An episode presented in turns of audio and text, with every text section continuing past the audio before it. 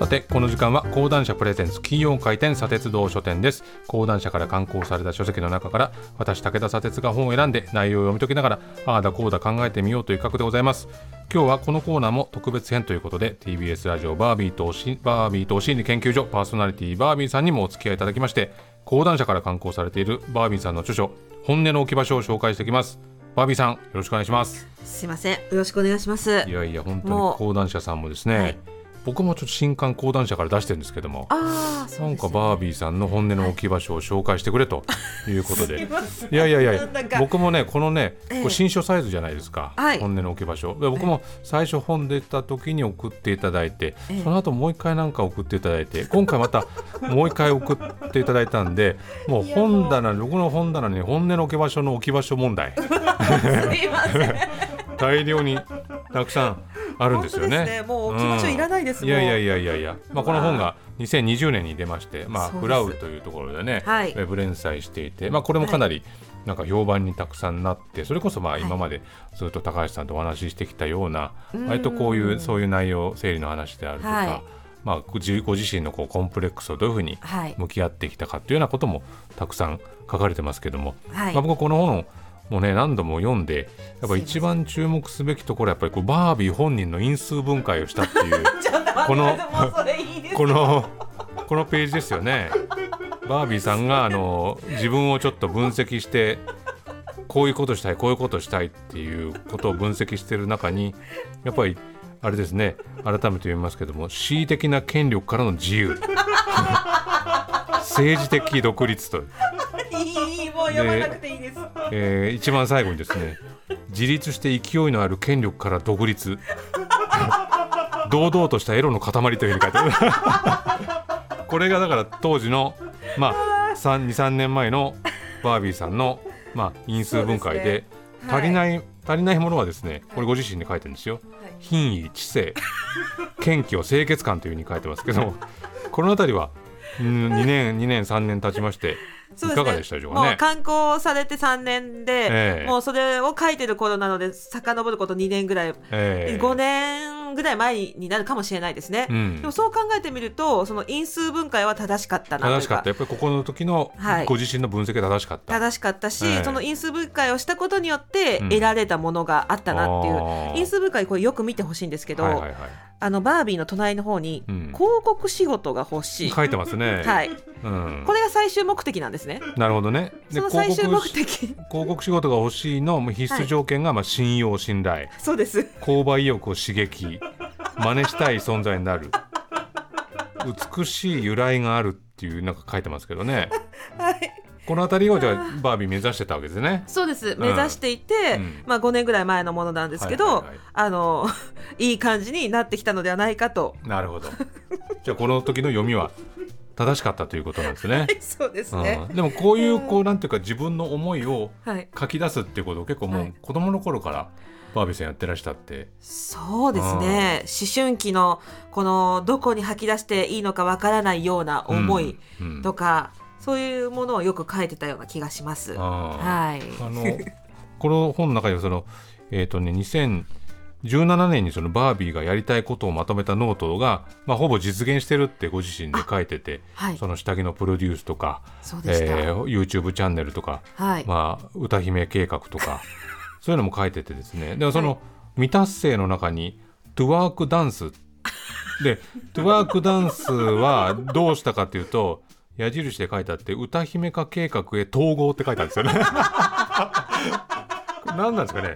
トゥワークダンスは歌姫化計画へ統合っていうのがはい。56年前のバービーなんですがこれごめんなさい。ご説明いただいてもいいですかこれ？トゥワークダンスご存知ないですか、まあ、なんとなくしてもだってちょっとーかっこいい感じの、お尻をフリフリするええダンスなんですけど、うん。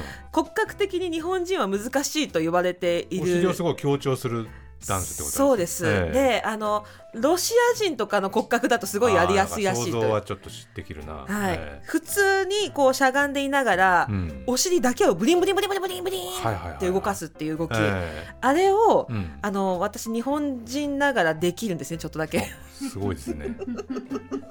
トゥワークいける、トゥワークいける、ええ。はい。でこれをじゃあやろうと思ってたわけですね。やろうと極めたかったんですけども、うん。ちょっとややっぱあのはいなんていうかな あんまりうん、できなかっできなかったし需要もないかたなっていう感じで。それじゃあもう歌姫化計画に統統合。っていう。これはまあある種まあ正直なところだ、まあ、妥協とか難しいなというそうですね。ことだったんでしょうかね。そうですそうです。はい。うん。あのゆくゆくはそのよくレゲエダンサーとかで見るかもしれないですけど、うん。ペタンと座った状態で開脚して、はいはいはい。お尻を片っぽずつだけピクンピクン動かあすといううん。あそこまで行きたかったんですけどもあちょっとやっぱ難しいなっていい。うところでうん。統合しました。ー最近はこういうこうまとめたノート的なものは書いてらっしゃるんですか？そうですね、はい。あのひ頻度は落ちたかもしれないですけど 書いてはおります、まだやっぱりこの権力からの自由っていうのは恣意的な権力からの自由ってすごい発言ですよねこれね。なんでそんなこと書いたんでしょうね、いやもう全然解き放たれてますよ。そうですか。はい。私はもう自由にやらせていただいております。バイアスのかかったものから自立するって書いてますけどね。え えいやむしろなんかこう、ええ私がこういうことを書いたり発信してるからかなんなのか、うん。いわゆるそういうなんていうのかな世間的なマウントだとかお世辞でええ。言われるとか、なんかそういうことが全くないですよ。例えばさっき言ったみたいに子供は子供はって聞かれるとか、はい結婚する前に結婚早くしなさいよとうか、ん。なんかやっもともとなんかそういううところにはいなかったのかもしれないですね。はい、今でもねこの講談社のそのフラウの連載続けてらしてはい。最近結構税金のこと書いたりとかはい。結構もう連載始めて年月経ったと思いますけどはい。割とこうテーマ的にいろいろ考えるようになったことが広がってきたってところですかね。そうですね。あの本当最初は結構ジェンダーとかに特化してた部分があったんですけど、最近は本当にそのあの女友達とか、はいはい税金とはか、い。うんそういうういろんなことに振り幅うん聞いてきてる気がします。あもちろんその前みとずっとあの変わらず性と生殖に関する権利みたいなところに関しては、あの引き続きやってはいると思うんですけどなんかこうあれですねちょっと楽しいものも書きたくなってきたっていう気持ちもあります。あのバービーさんがやってたラジオの「週末ノート」ってこう伝説的な番組。ありますよね。そうですね伝説でしたね。アクションと週末ノートも伝説的な番組、ああの時にクッション番組ですよね。クッション。番組。やだその的確な評価。ねえ、はい。その時に僕はちょっとゲストで出させてもらった時に、ええ。結構そのまあジェンダーの話とかいろいろこう書かれてて、うん。ちょっと出がらしバビタンになっちゃってるみたいな話をちょっとされててね。ちょっと心配してたんですよね。はいはい。でその後にはまあちょっとその、まあ、そういう話もしながら、うんうんまた別のことをこういうところで書いてるというそうですね。ね。はい、そういった活動ももちろん、うんしながら、ええやっぱあのもともとは芸人でありますので、うん楽しいこともしつつ、う楽しいようなあの自分でいたいなという気持ちも、はい。まあ、さっきねそのお友達付き合いのことをちょっとおっしゃってました、まあ、ちょうど今新しい一番のこう書かれフラウの連載がそのお友達付き合いの話だと思いますけど、はい、まあ結構バービーさんシャイな方ですよね。そうですね、はい。あんまりあの明るそうに見えて、うん。あのそんなにコミュニケーション取りに行くタイプではない。だからこの間あのうん。あのすごく対談させてもらっはいはいはいたじゃないですか、ヌメロという雑誌でね。雑誌の方で、えその時に、えうん。あれ？砂鉄さんってめちゃめちゃコミュニケーション能力高いんじゃないかいやいやあれものすごく頑張ったですよね。あそうですか。今日頑張るぞっていう感じでしたよ。あそうです、うん。その現場だけじゃなくいろんなところにええ。出向いてるなっていう、いやいやそうですかね。はい。まあでも本当にその僕とバービーさんの関係って本当にラジオだけの関係だったじゃないですか。そうそうですね。で、はい。やっぱりもうブース出ると割はとバービーさんって、あお疲れ様でしたっていう感じでこあそううちょっと静かになるはい。感じだから、ええ。割とこういつもまあ周りを気にされてらっしゃるのかななんてことはそうですね。思ったんですよね。はい、やっぱあの余計にあの夫といる時間が増えてからは、うん。余計にうちにこもってるかもしれないですね、はい。はいはいまたねそのパートナーのツータンが割とこう、それこそ YouTube とかいろんなところではい。出出てきますからね。そうなんですよ。彼も明るいタイプの方で、まあこの本音の置き場所はまさにこのもうバービーさんが今ここに至るまでの全てが